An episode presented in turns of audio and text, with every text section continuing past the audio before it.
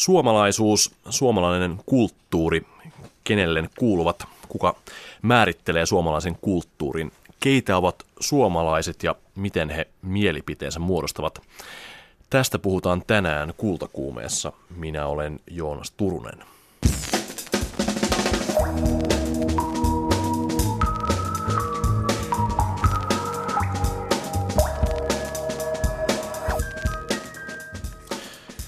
Sauna, viina ja kirves. Tässä yksi stereotyyppia suomalaista mielenmaisemasta. Viime päivien poliittinen keskustelu osoittaa, ettei kaikesta olla samaa mieltä, eikä aina edes tiedetä, mistä puhutaan. Mutta sanotaan nyt heti alkuun, suomalaiset ovat paljon monimuotoisempia ja värikkäämpiä kuin ensi alkuun uskoisi.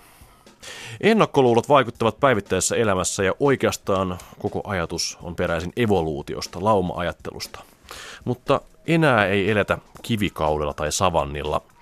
Yksi sivistyneen ihmisen merkki on, että hän pystyy sietämään erilaisuutta ja kohtaamaan uutta. Auta niin sinuakin autetaan, ja meitä suomalaisiakin on todella historian saatossa autettu. Yksi vahvasti elävä käsitys on, että suomalaiset ovat pessimistejä, kovia valittamaan ja muutenkin epäuskoisia tulevaisuuden suhteen – Samaan aikaan Suomi sijoittuu maailman onnellisuustilastoissa kärkipäähän.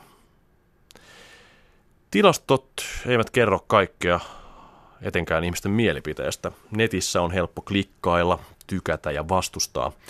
Mutta minkälaisia ovat tilastollisten keskimääräisten suomalaisten mielipiteet, kun niitä kysytään henkilökohtaisesti omassa kodissa? Tätä selvittää parhaillaan taiteilijapari Oliver Kohta Kalleinen ja Tellervo Kalleinen, joka on tänään kuultu kuin vieraana. Tervetuloa lähetykseen. Kiitos. Niin, kierrät parhaillaan Suomea miehesi Oliverin kanssa ja tarkoituksena on haastella sataa suomalaista, jotka ikään kuin edustavat keskimääräistä otosta suomalaisista. Missä vaiheessa projekti etenee nyt näinä päivinä? Joo. Tota, ensin mun pitää vähän tarttua tuohon keski, keskimääräinen sanaan, eli tota, emme mitenkään ole tässä hakemassa keskiverto suomalaista, tai, vaan ollaan, meillä on ihan sellaiset tilastolliset kriteerit, joiden kautta me ollaan määritelty sata ihmistä, jotka sopisivat semmoiseen tilastolliseen otokseen, ja jotta saamme jonkun, jonkunlaisen poikkileikkauksen väestöstä, ja, ja me ollaan nyt tehty 63 haastattelua vi, viiden kuukauden aikana, ympäri, ympäri koteja, ympäri koteja, ympäri Suomen eri kodeissa. Hmm. Ja, Yleensä olohuoneessa, niin. ei ympäri koteja. Eikö missään muualla tehty kuin olohuoneessa? Ää, ei, koska niissä on yleensä tarvitaan pisin, tämmöinen niin kuin syvin huone, että saadaan semmoinen kiinnostava, hyvä, hyvä kuva siihen, koska siitä kuvaa sit tuijotetaan aika kauan, siinä ei mitään muuta tapahdu se yksi kuva, niin yritetään aina saada hmm. tilava huone käyttöön. No, todella kiinnostava hanke voisi sanoa ajankohtainen. Nyt puhutaan just näinä päivinä siitä, mitä suomalaiset ajattelee. Onko he jotenkin sulkeutuneita vai tosi avoimia. Ää, tästä teidän hankkeesta tulee sitten näyttely Helsingin taidehalliin lokakuussa. Ää, puhutaan siitä vielä myöhemmin lisää, mutta Telervo Kalleinen, teidät tunnetaan taiteilijaduona miehesi Oliveri, Oliver Kohtakalleisen kanssa osallistavista taidehankkeista.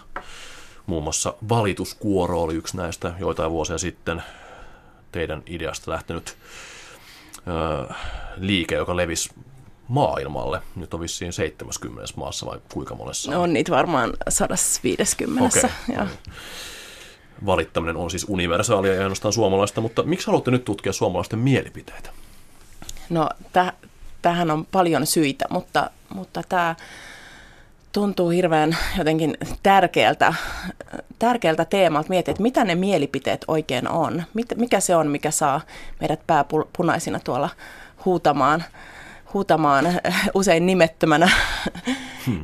mielipidepalstoilla ja, ja internetissä ja, ja mitä tämä ajattelu, joka usein tuntuu vähän semmoiselta mustavalkoiselta, että mi, mitä sieltä ta- takaa oikein löytyy. Että kyllä tämä lähti ihan henkilökohtaisesta tarpeesta ymmärtää mielipiteen muodostumisen luonnetta ja sen takana olevia mekanismeja ja toisaalta tuomaan tätä keskustelua myös Suomeen, koska meidän mielestä sitten tarvitaan tämmöistä vähän syvällisempää pohdintaa siitä, että mitä tässä oikein tapahtuu, kun me tässä näin napit vastakkain olemme.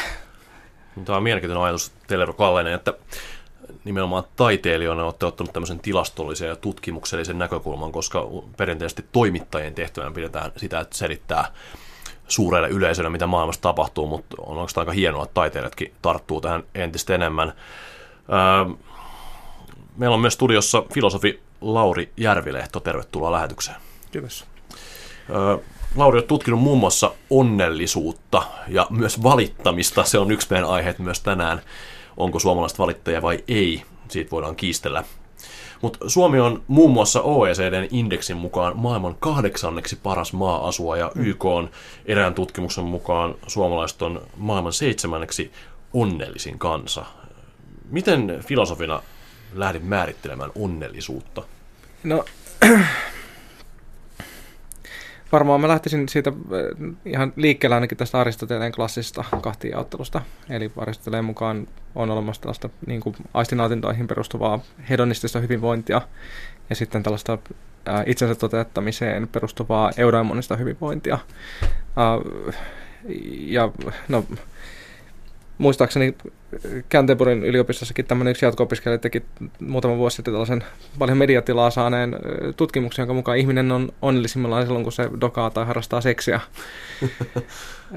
joka menee siihen hedonistiseen onnellisuuden piiriin. Siis ongelmana tämän tyyppisessä aistinautintoihin ja nopeisiin lähtöön saa, saa, perustuvassa onnellisuudessa on se, että se ei ole kestävää ja johtuu ihan siis meidän kroppa on rakentunut sillä tavalla, että me toisaalta kaivataan tällaisia helppoja nautintoja, mutta jos niitä saa paljon, niin sä tarvit koko ajan suuremman annoksen, mitä ikinä se onkaan, mikä sen eh, hyvän olon tunteen aiheuttaa.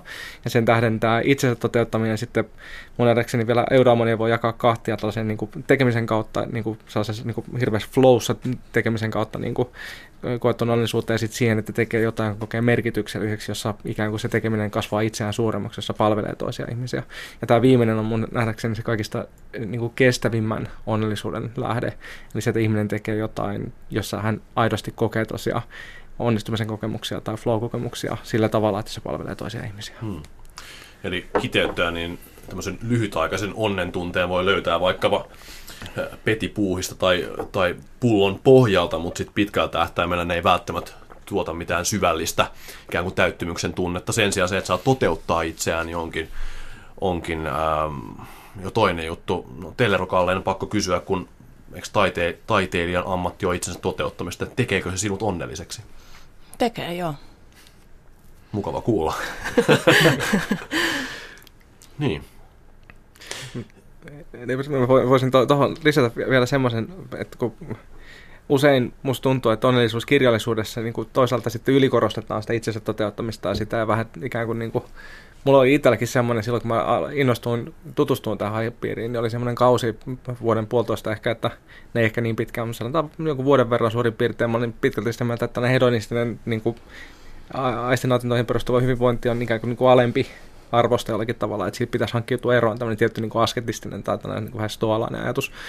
Mutta sitten loppujen lopuksi se, se menee sitten kuitenkin sillä tavalla, että kun ei voi koko ajan olla hirveä tohina päällä ja koko ajan niin 100 prosenttia elämästä sitä, että sitten niitä sellaisia pieniä, sellaisia ihan tavallisia niin kuin arkisia nautintoja tarvitaan niin kuin paikkaamaan sitä elämää. Ja, ja tota, mun mielestä Sherlock Holmes on aika hyvä esimerkki niin kuin siitä, että kaveri, joka toteuttaa itseä ja tekee sitä, mitä haluaa silloin, kun sillä on keissi päällä, mutta heti kun sillä ei ole sitä omaa niin kuin, projektia tai muuta, niin sitten se menee ihan pähkinöiksi sen takia, että sillä ei ole sitä tavallaan niin kyky elää sitä normaalia ihmisen elämää ollenkaan, ja sitten se joutuu vetämään kaikkea kokainia tai ammuskelee seinää, että se sai piettyä itse jotenkin niin kuin kondiksessa. Niin mun mm. mielestä niin kuin kumpaakin hedonia ja eudaimonia tarvitaan sellaiseen tasa, niin kuin tasapainoiseen onnelliseen elämään mm. oikeassa ja, suhteessa. Ja mulle tulee tuosta vielä mieleen, että kysyt tästä itse, itsensä toteuttamisesta ja viittasit minuun, koska mä oon taiteilija, mutta, mutta itse itsensä toteuttaminen ei välttämättä tarvitse niin kuin tämmöistä luovaa, tai siis kaikki on luovaa tietenkin, miten me täällä toimitaan ja millaisia päätöksiä me tehdään koko ajan, mutta se ei välttämättä liity taiteeseen. Mä, mä liitän tämän myös semmoisen merkityksellisyyden tarpeeseen, että mä uskon, että se on semmoista kans ehkä sy- syvää Just onnellisuutta tuottavaa, jos me pystytään niin kuin toteuttamaan merkityksellisyyden tarvettamme ja niitä tapoja voi olla hyvin erilaisia, jos me pystytään, ja myös jos me pystytään elämään, elämään joka on yhteydessä meidän me pystytään toteuttamaan elämässämme meidän arvojamme, niin mä luulen, että se on myös semmoinen, mutta että ihmisillä aika erilaiset arvot saattaa olla pinnalla. Lauri Järvilehto. Sitä on ihan älyttömän tärkeä pointti ja musta loistavaa, että sä nostat tuon esiin, koska toi on semmoinen niin kuin mun mielestä tosi niin kuin, suorastaan niin rauhoistuttava klisee, että ajatellaan, että itsensä toteuttaminen olisi vain taiteilijoiden tai joidenkin urheilijoiden tai tällaisen niin kuin erityisyksilöiden etuoikeus. Ja tässä on tota, Jenkeissä tehnyt siis pitkää tutkimustakin, ja siis käsittääkseni useamman vuosikymmenen ajan siis tämmöiset Amy Wrzesniewski ja Jane Dutton, jotka on tutkinut esimerkiksi sairaalasiivoajien hyvinvointia. Ja se menee presiis just silloin, niin kun sanoit, että sellaiset siivoajat, jotka kokee tekevänsä jotain, siis just taas niin palvelevansa niitä potilaita siellä ja lisäävänsä heidän hyvinvointia, niin he kokee sen työnsä mielekkääksi, merkitykselliseksi, se on itse asiassa hyvinkin onnellisia. Vaikka he on matalapalkka duunis, jossa työolosuhteet on usein hyvin karut ja jos niin ei ole hirveästi mitään luontaisetua tai muuta, mutta kun se iso tavallaan eudaimoinen, se merkityksellisyyden tai mielekkyyden kokemus on mukana siinä, niin se, sun ei tarvitse olla niin huipputaiteilija, että sä voit kokea sen, vaan sä voit löytää sen siivointyöstä yhtä kaikki. Lauri Järvilehto, paitsi onnellisuudesta, niin olet myöskin kirjoittanut valittamisesta. Jostain syystä valittamista pidetään suomalaisen ominaisuutena. Varmaan siitä voitaisiin väitellä vaikka koko tämä lähetys, onko se näin vai ei, mutta, mutta, mutta lähdetään nyt liikkeelle siitä, että minkä takia valittaminen on suosittua sosiaalisessa käyttäytymisessä. lyhyt vastaus. Ja mun pitää sen verran rajata tässä nopeasti siis se, että kun sä sanot, että mä oon tutkinut valittamista, niin se ei ihan tarkkaan pidä paikkaansa. Että mä oon tutkinut näitä erilaisia tunnemekanismeja ja niiden niin kuin, tota, vaikutus meidän ajatteluun, mutta se musta on pelottavaa tavalla esiintyä tällaisena joka alan dosenttina tai sillä, että niin, tota, nämä, nämä perustuu enemmän siis siihen tutkimuspohjaan, jossa, jos, joka juontuu tässä niin kuin intuitiivisen ajattelun ja näin tunnereaktorin tutkimuksesta. Uh, sen sanottu, niin siis lyhyt vastaus on se, että, että valittamista tehdään niin paljon, koska se on niin perhanan kivaa. ja, tota, niin. se, se, itse asiassa voisi niin linkata tuota aikaisempaa, että valittaminen on yksi tapa saada hedonistista nautintoa. Ja siis se, ihan siis valittamisella me saadaan aikaan niitä samoja sellaisia niin kuin dopamiiniainevaihdunnan niin kuin lisääntymistä ja muuta, mistä tulee semmoinen fiilis, että vitsit, mä sain niin kuin jotain aikaiseksi. Ja se, mä oon, siis mä oon mun blogiin kirjoittanut tässä paljon, paljon niin kuin siitä esimerkiksi, että, että valittaminen on vähän sellaista niin kuin mukatekemistä. Että kun sanotaan, niin kuin, että nyt tämä niin kuin maailmassa on virhe, jonkun tarvii korjata se, niin sitten vähän niin kuin tavallaan tulee itselle sanoa, että no nyt mä oon tehnyt oman osani. Ja mun ei tarvii enää tehdä mitään. Ja nyt sitten joku poliitikko tuli jossain kaukana ja sitten hoitaa tämän homman kotiin. Ja se on musta vähän sellaista niin luusmummista ja sellaista niin kuin älyllistä laiskuutta. Että siis jollakin tavalla mä toivoisin, että se niin kuin, jos ihminen ikään kuin käyttää sitä passetella ja vinouttaa sitä meidän yhteistä ajattelua, joka on se valittamisen se vaara, että se vie sen meidän yhteisajattelu ihan liian negatiiviseksi. Esimerkiksi Suomessa ihan posketon tilanne, koska meillä on kuitenkin asiat niin kuin hirveän paljon paremmin kuin mitä mä luulen. Että niin kuin säkin siterasit näitä tilastoja, niin tämähän on ihan niin kuin, niitä on kymmeniä tilastoja, missä Suomi on aivan niin kuin kärkitekijä koko planeetalla. Ja sitten me ollaan niin kuin, niin kuin, kuitenkin, kun menee vaikka jonnekin Jenkkeihin, jos, joka on siellä sijoilla 30-40 näillä onnellisuuslistoilla, niin siellä ihmiset arkipäivässä siellä on, että ei niin kuin hyvä meininkiä, ei mitään näin. Niin on se vähän niin kuin kummallista. Ja se, että jos me vi, niin kuin vinootetaan sitä yhteisen ajattelun tilaa valittamalla, niin mun mielestä sillä valittajalla olisi, nyt mä vähän valitan valittamisesta, eikö niin, että menee tällaiseksi metavalittamiseksi, ja sitten näitä kerroksia alkaa tulla tähän aika paljon, sitten joku kritisoi mua tästä ja edespäin, mutta ei jäädä siihen kiinni.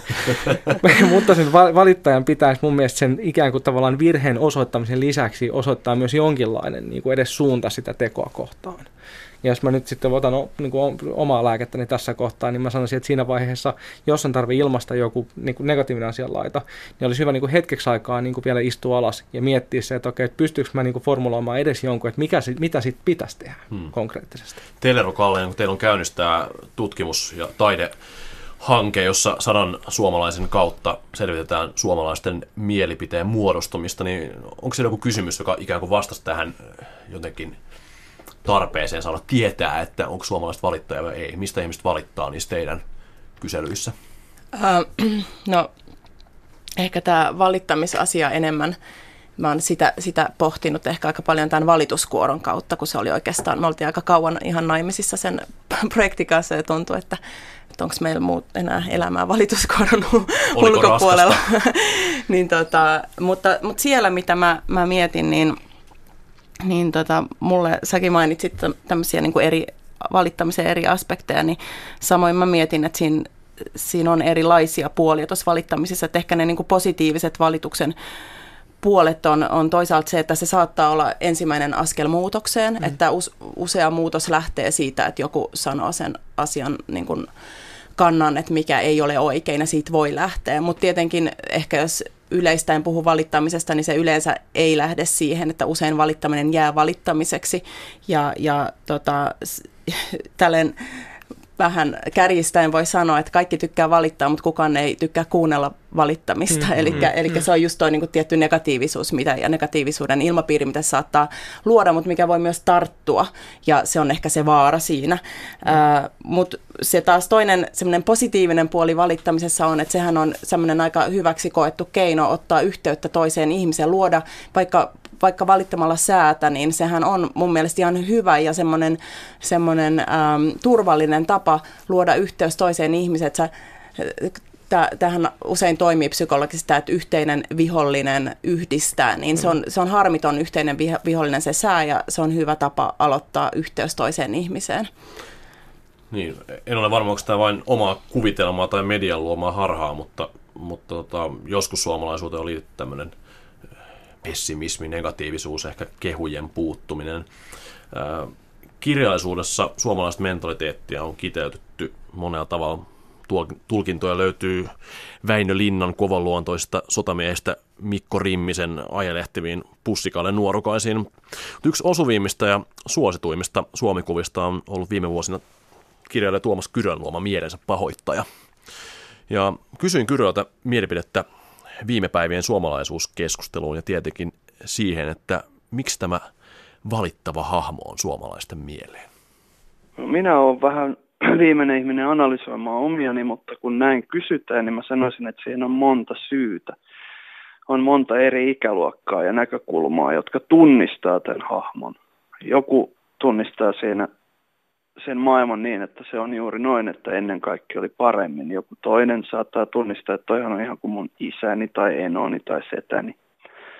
Tai sitten joku voi ajatella, että hän joutuu koko elämänsä nukkua tämmöisen valittajan tai ihmisen vieressä, joka, jonka mielestä asiat on menossa päin prinkkalaa, koska asioita, valmiita asioita muutetaan.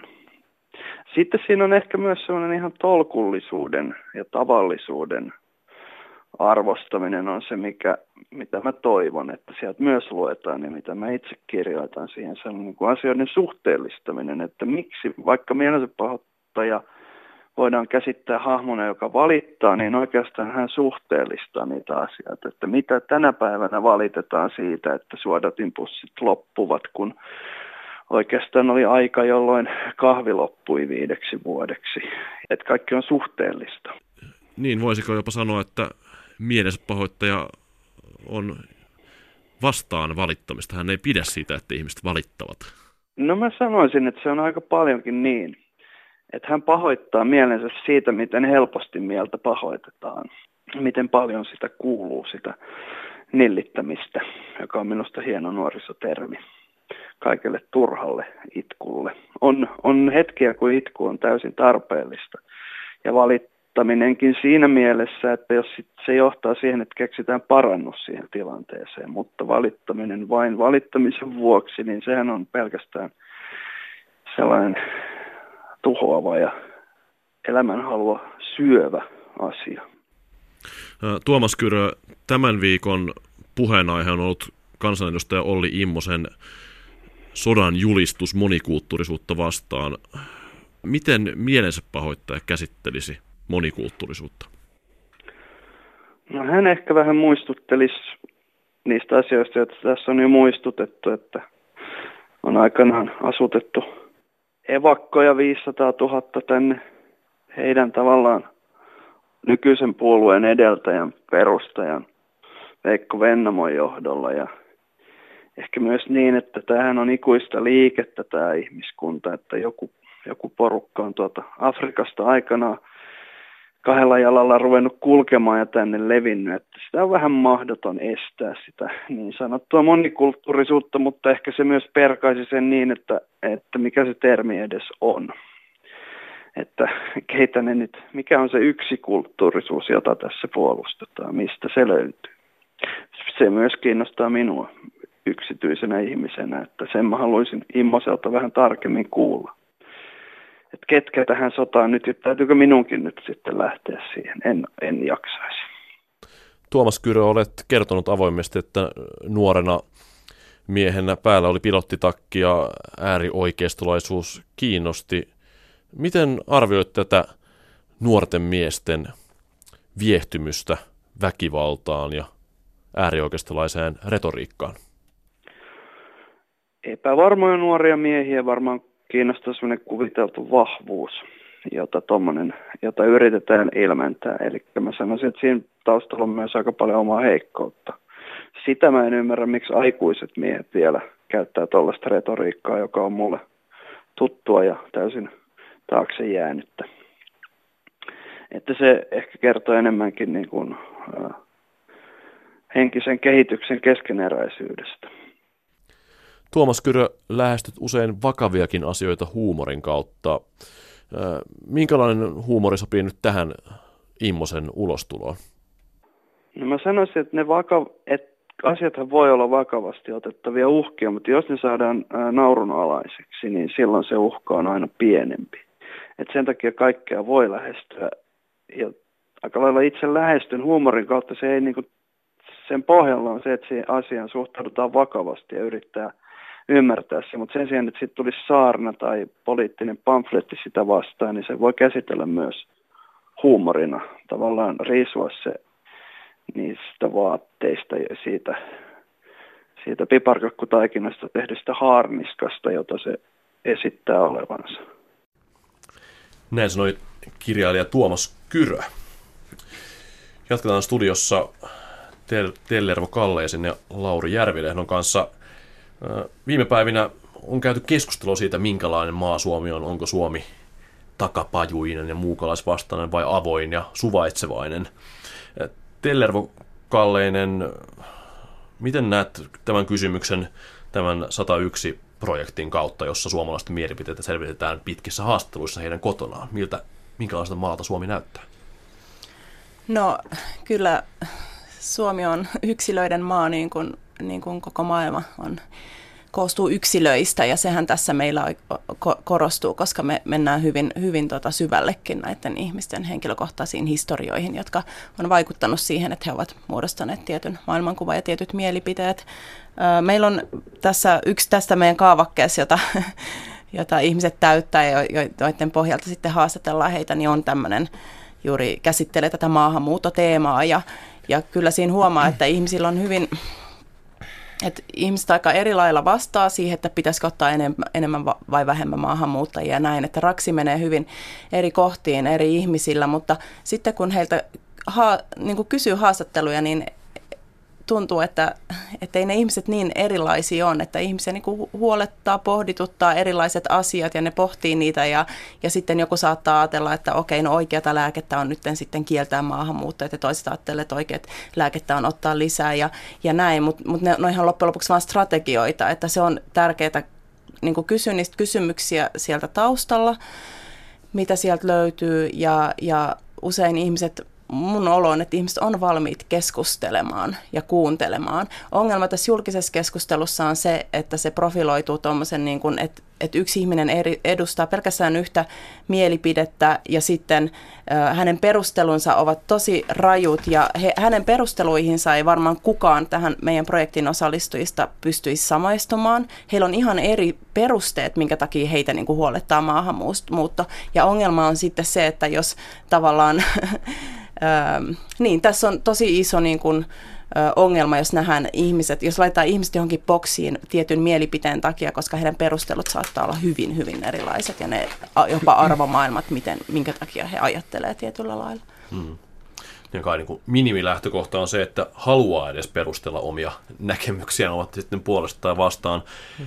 Lauri Järvilehto, mm, tuossa Tuomas Kyrö puhui paitsi tästä mielensä pahoittajan näkökulmasta, niin myös siitä, että, että mitä tämmöinen niin kuin kiinnostus tämmöistä väkivaltaretoriikkaa kohtaan tuo ihmiselle. Miten tulkitset filosofina tämän näin? Miks, miksi meillä on tarve ikään kuin paukutella henkseleitä ja pullistella, että... Tota, no, lyhyesti voisi sanoa, että yleensä siinä vaiheessa, kun sanat loppuu, niin nyrkit alkaa puhua. Ja sitähän voisi ajatella, että tähän peräti melkein positiivinen kehitys silloin, jos niin kuin sen sijaan, että nyrkit puhuu, niin ne alkaakin puhua siellä niin kuin riveillä niin kuin ikään kuin tavallaan, että se vaan se, se ikään kuin puheen tapa kärjistyy tällaiseksi vaikka vihapuheeksi tai muuta. Uh, tämä on ollut siis tämä äh, Immosen tapaus on ollut mun mielestä siis ihan, sitähän on ollut ihan huikea osoitus niin kuin suomalaisuuden tai jostain niin kuin Suomelle melkein uniikista niin kuin tällaisesta niin kuin, ilmiöstä. Siis jos ajatellaan sitä, että kaveri postaa siis kuitenkin, siis tämä ei ollut mikään poliittinen pamflet tai tutkielma, joka rummutettaisiin tuolla niin isolla äänellä, vaan se on postannut Facebook-update, niin kuka tietää missä se on, tiedätkö, onko se ollut niin kuin, tulos jostain baarista himaan tai muuta, niin kuin, se on sosiaalinen media. 800 ihmistä on tykännyt siitä updateista, joka on tietysti aika paljon Facebookissa niin kuin keskimäärin. Mutta sen seurauksena kolme päivää myöhemmin kansalaistorilla on yli 15 000 suomalaista niin flesh and blood paikan päällä reagoimassa siihen, että ei, me ei katella tällaista juttua. Ja se on musta, niin kuin, tässä on tosi mielenkiintoista olla seurata tätä keskustelua, siis oikeastaan tämä menee ehkä enemmän niin kuin semantiikan puolelle jollakin tavalla, mutta että meillä on olemassa niin kuin, tällaisen tavalla niin kuin siis ihan niin kielisen merkitysteorian puolelle, että me on olemassa niin kuin keskustelu puolestaan vastaan niin kuin nämä eri hyvin niin kuin voimakkaasti kärjistyneet argumentit, jotka ei oikein kohtaa missään kohdassa. Ja sitten käydään keskustelu siitä, että saako näin sanoa tai saako noin sanoa. Ja tämä on, mä koen sen, että tämä on ollut siis tämän, tämän niin kuin viimeisen kolmen neljän päivän tapahtuma, että on ollut sananvapauden riemuvoitto. Eli se, että meillä on sananvapaus, joka niin kuin Voltaire suuhun aikana on pantu tämmöinen sanonta, että olen täysin eri mieltä kaikessa, mitä sanot, mutta puolustan henkeni uhalla oikeutta sen sanoa sen. Hmm.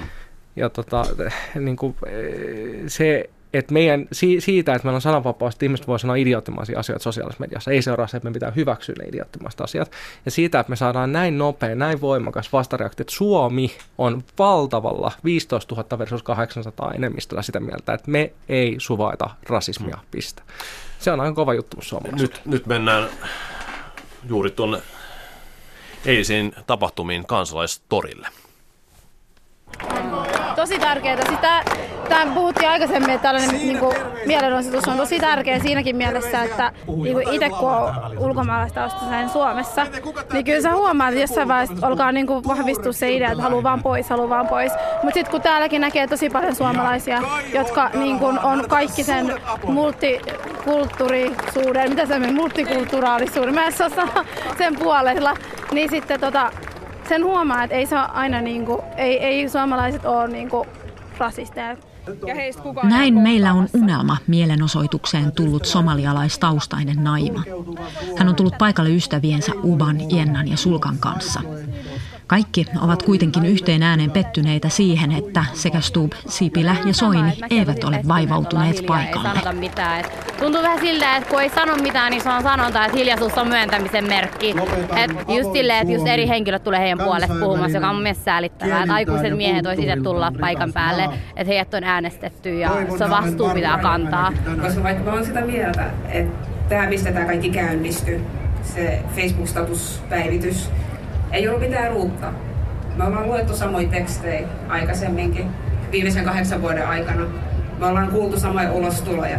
Maahanmuuttokriittisyys on tullut salonkikelpoiseksi ja muukalaispelko arkipäiväiseksi. Tästä puhui lavalla kolumnisti ja muslimifeministi Marian Abdulkarim. Siis yksi hieno kohta ottaa tämä klikki käsittelyyn olisi ollut siihen aikaan, kun neljä vuotta sitten Anders Behring Breivik murhas niitä nuoria koska siinä kohtaa, kun hänen manifestiaan käytiin läpi, niin hän siteerasi muun muassa Halla-aho. Se, että se asia ikään kuin lakastiin maton alle meidän yhteiskunnassa. Ei ajateltu katsoa peille, että hei, miten tämä on mahdollista, että meiltä niin kuin poliittisessa asemassa oleva ihminen kirjoittaa sellaisia tekstejä, jotka inspiroimassa murhaajaa. Että mistä nämä tekstit tulee, mistä nämä ideat kumpaa, mikä on sosiaalinen konteksti, jossa nämä ideat syntyy. Että se keskustelu ei käymättä. Ja nyt se, että niin kuin tämä Immosen teksti nostattaa tällaisen kohun, liittyy minusta paljon enemmän siihen, että nyt on niin kuin tavallaan mitta tullut täyteen aika monilla. Että se ei liity siihen, että olisi millään tapaa sen pahempi kuin mitä on aikaisemmin on nähty ja ko- koettu. Et nyt on vain jollain tavalla, niin kuin, ehkä se on tullut sellaiseen hetkeen, että ei nyt enää tätä. Ja aletaan rakentaa jotain muuta. meitä historiaamme ovat. Se mut yllätti positiivisesti siis, kuinka paljon esimerkiksi tähänkin nyt tapahtumaan on, tai protestiin on nyt tullut että se ei sitten vain jää pelkästään niiden maahanmuuttajien harteille, että sitten ne, kan, ne suomalaiset, siis suomalaiset ylipäätänsä on mukana myös. Tätä mieltä on liberialais-gaanalaisen taustan omaava räppäri Eko. Taustalla puhuu Erkki Tuomioja, pitkän linjan demari-kansanedustaja ja entinen ulkoministeri. Olemme täällä siksi, että emme halua, että Suomessa Suomessa on hallituspuolue, jonka edustajien käyttäytyminen ja puheet leimaavat koko Suomea erilaisuuteen kielteisesti suhtautuvaksi maaksi. Niin sitten tuli myös vähän ehkä niinku sellainen mieleen, että oltiin vaan huolissaan Suomi-imagosta, että mitä muut ajattelee meistä, eikä välttämättä, että mitä tämä nyt Kolli meni sanoa, tai että mitä tässä seuraa sitten ylipäätänsä maan sisällä. Mutta niin kuin, joo, hyvä, että nyt ihmiset on lähtenyt liikkeelle ja reagoinut asiaan kuitenkin. Ihmiset voi tehdä politiikkaa ilman, että he joutuu koskaan vastaamaan siitä kansan kiukkusten ilmeiden edessä. Tämä on ihan järkyttävää olla tässä. Kun perussuomalaisten edustaja Matias Turkkilalle buuattiin, koomikko ja toimittaja Ali Jaankiri sai että Maijan puhe meni vähän hukkaan.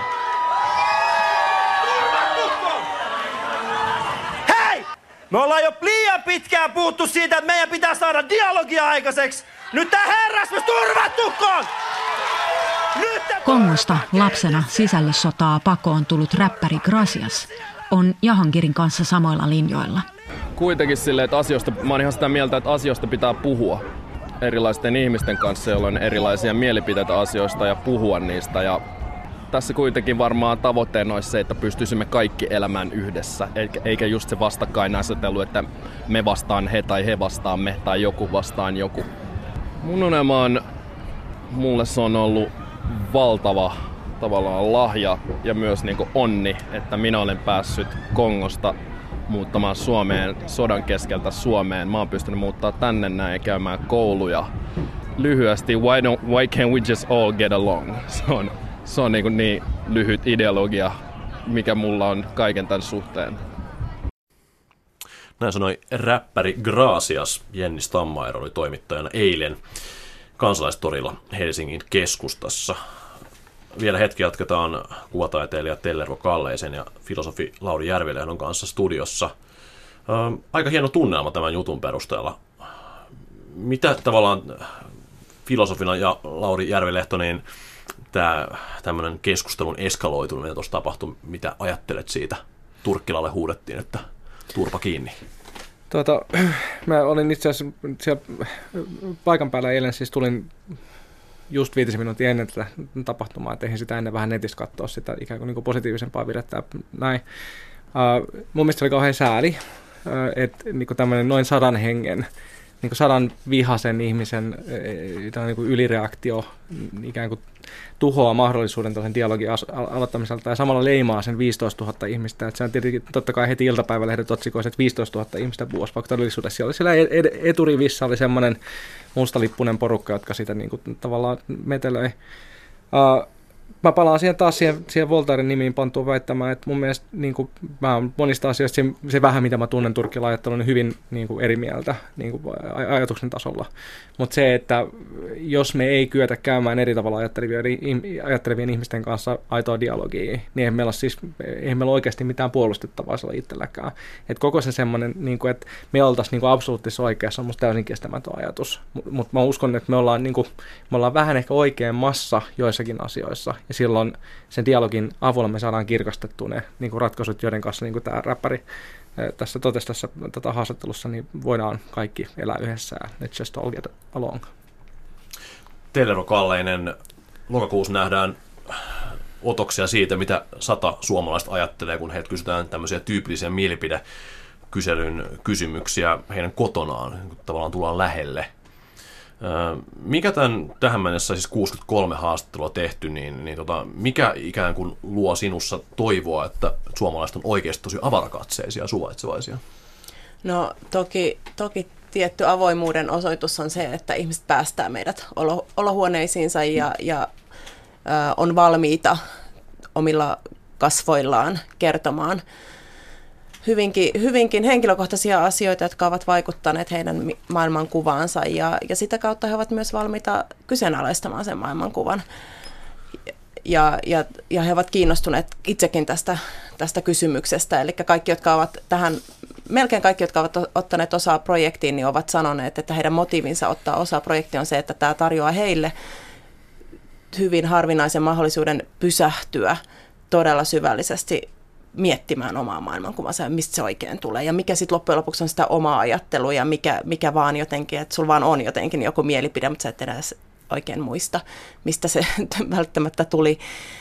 Ja, ja tota, sehän on yksi tämmöinen ilmiö kanssa, että me helposti takerrutaan siihen omaan, omaan maailmankuvaan ja nähdään ympärillämme vain todisteita, jotka tukevat tätä maailmankuvaamme sen sijaan, että, että olisimme valmiita antamaan asioiden järisyttää sitä ja havaintojen järisyttää, niin no joo, tämä oli vähän pitkä vastaus sille, että, että se tuo mulle yhtä toivoa, että nämä ihmiset ovat olleet niin avoimia, että ovat päästäneet meitä.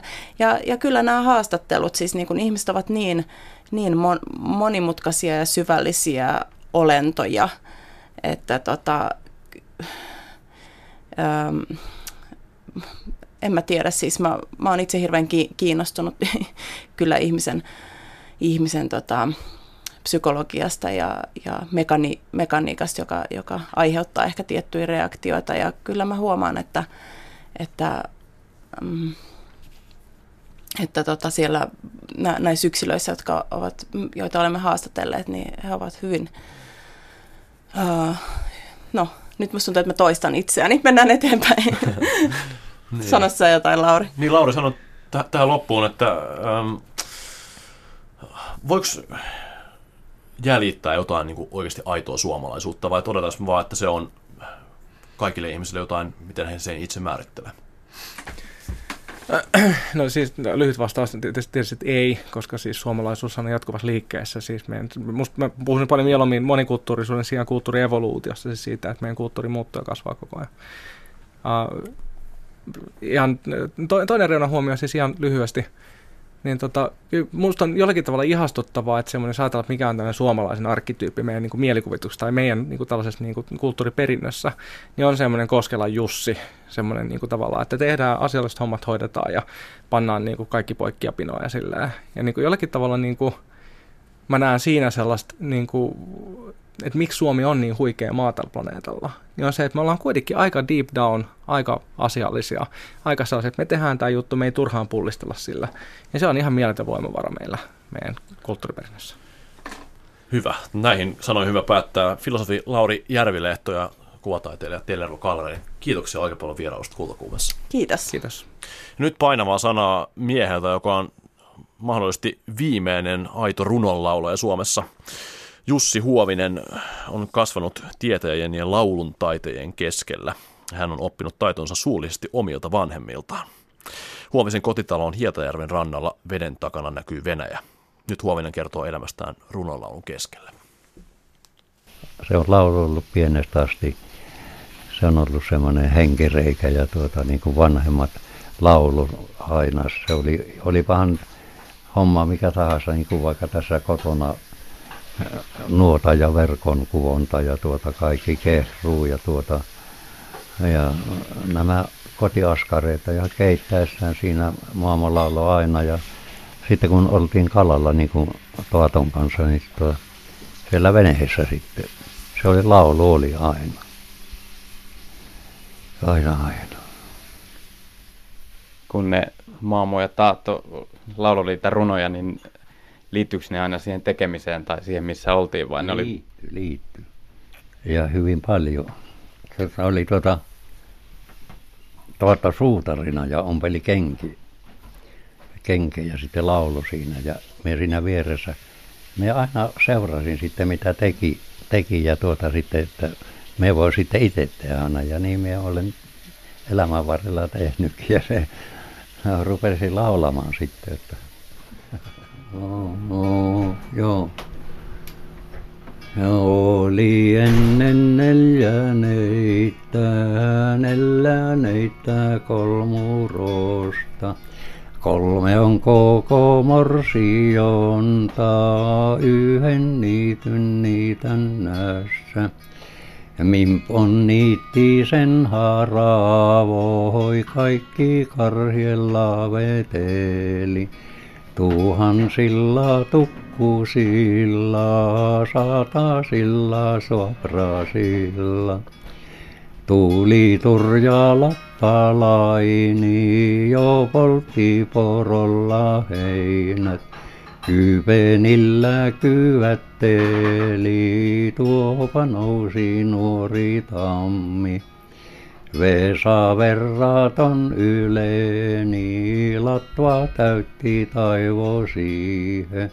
Oksat ilmoilla ojenti, lehvät ilmoilla levitti.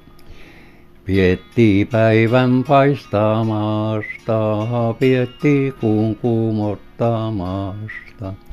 Pienet pilvet juoksomasta, hattarat hatertamasta.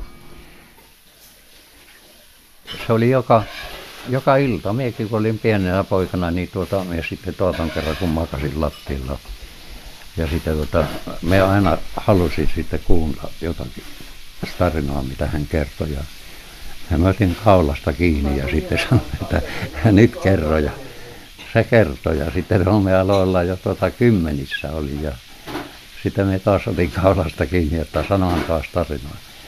Ja sanoin, että no e, elä, elä purista, että se olet jo niin suuri, että sinun pitää alkaa itse näitä aseita ajatella. Ja sitten sanotaan, että nyt tulee kevät ja tuota muuttolinnut tulee ja siellä on hyvinä ja tuota äh, tarinan sanoja ja kuuntele niitä ja sitten sitä mukaan tuota kun alat ymmärtää, niin tie tällä lailla. Ja, ja me panin sen mieleen ja me olen nyt kuunnellut luontoa ja sieltä linnunlauloja.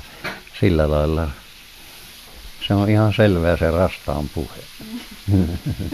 me, me oli kerran tuossa pölliä kuorimassa tuossa metsässä ja tuota, sitten heitin, rupesin istumaan siihen tuota pinon viereen ja tuota, panin tupa, tupakiksi ja tuota, sitten rastas tuli, rastas tuli siihen ja alkoi, että hoi Jussi, hoi Jussi, älä issu, älä issu. vielä on paljon tekemistä. näin, näin se on. Tuleeko ne runot kaikki luonnosta? No luonnosta, aina ainakin minä olen mitä ja on, ja niin kuin tämä Kalevala Eeposki, sehän liittyy paljon tähän luontoon. Ja siellähän on näitä mahtimiehiä niin kuin Väinämöini, Lemminkäin, Joukahaini. Ja siellähän ne luonnossa kaikki elää, ne joko Väinämöinikin veistää veneistä Kallivolla ja sillähän kilpestyy kirveskive ja polve ja haavatulo. Ja Lemminkääni on sitten tuota, tämä naisten naurattaja, se kulkoo siellä, siellä, siellä naisten seurassa ja sitten tuota, on semmoinen vähän tuota niin kuin semmoinen voimahahmo jonkunlainen. Ja. Mitäs ne laulut kertovat teille, tai mistä ne kertovat? Ne kertoo elämästä. Ihan elämästä ja luonnosta. Elämästä ja luonnosta kaikki. Siellä tuo, jos joku laulu aina tuota ihan sattuu aina johonkin kohtaan. Niin tällä lailla siinä on aika paljon tämmöisiä perusasioita, on niin kuin maailman ja raudan ja niin, tulen ja kaiken syntyjä. Synty, niin nehän, nehän on justi tuota oikein. Miten ne on osannut tuota ne laittaa jo niin kuin runoksi ja tuota, ää, Kalevala Epos on sitten näiltä laulajilta koottuvasta, Elias Röndus kokosi sen.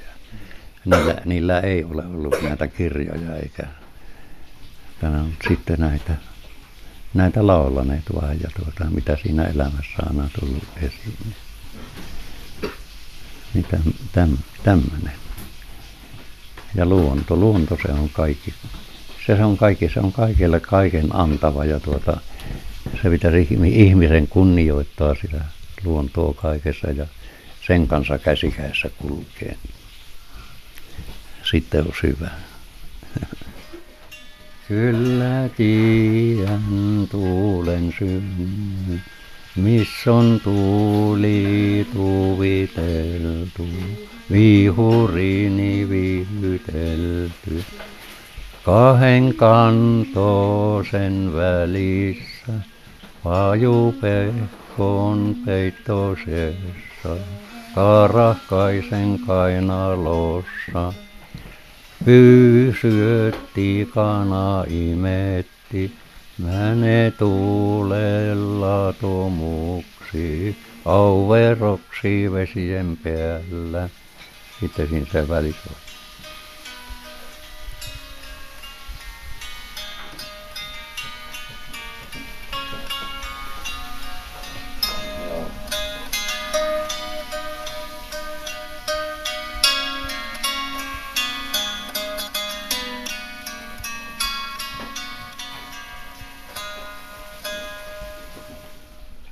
Mitä ne tietäjät olivat? Tietäjähän oli niin kuin tämä samaani. Niin, että se oli niin kuin kansan parantaja ja tuota sitten, sitten oli se, tuota, se tietäjän se asenne semmoinen, että se haltioitui sitten siinä, kun tuli niin kuin parannettava.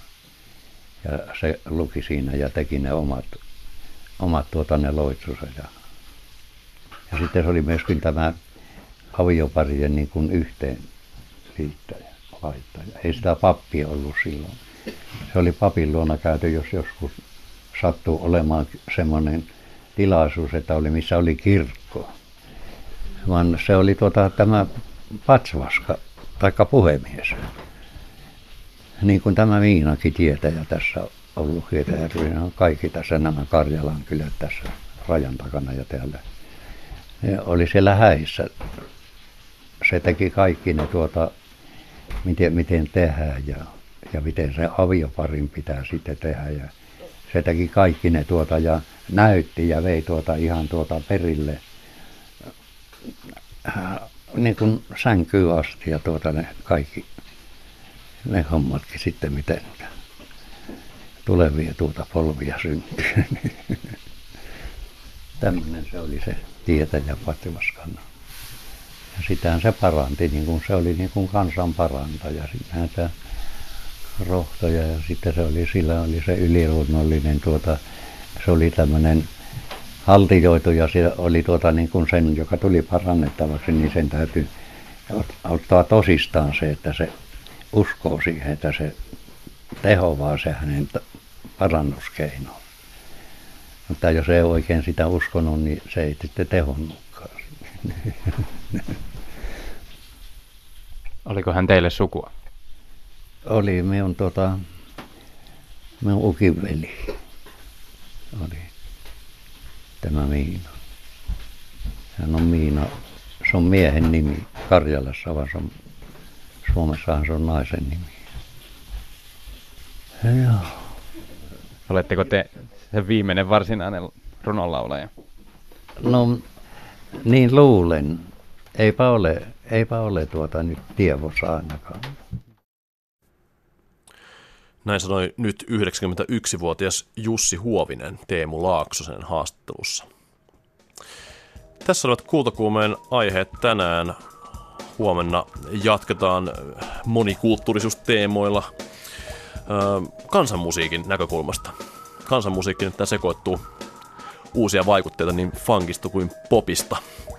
Ja lisäksi puhutaan siitä, miten kansainvälinen nykytaide ja Suomen maaseutu kohtaavat. Tässä oli Kultakuume tänään. Minä olen Joonas Turunen. Kiitoksia seurasta.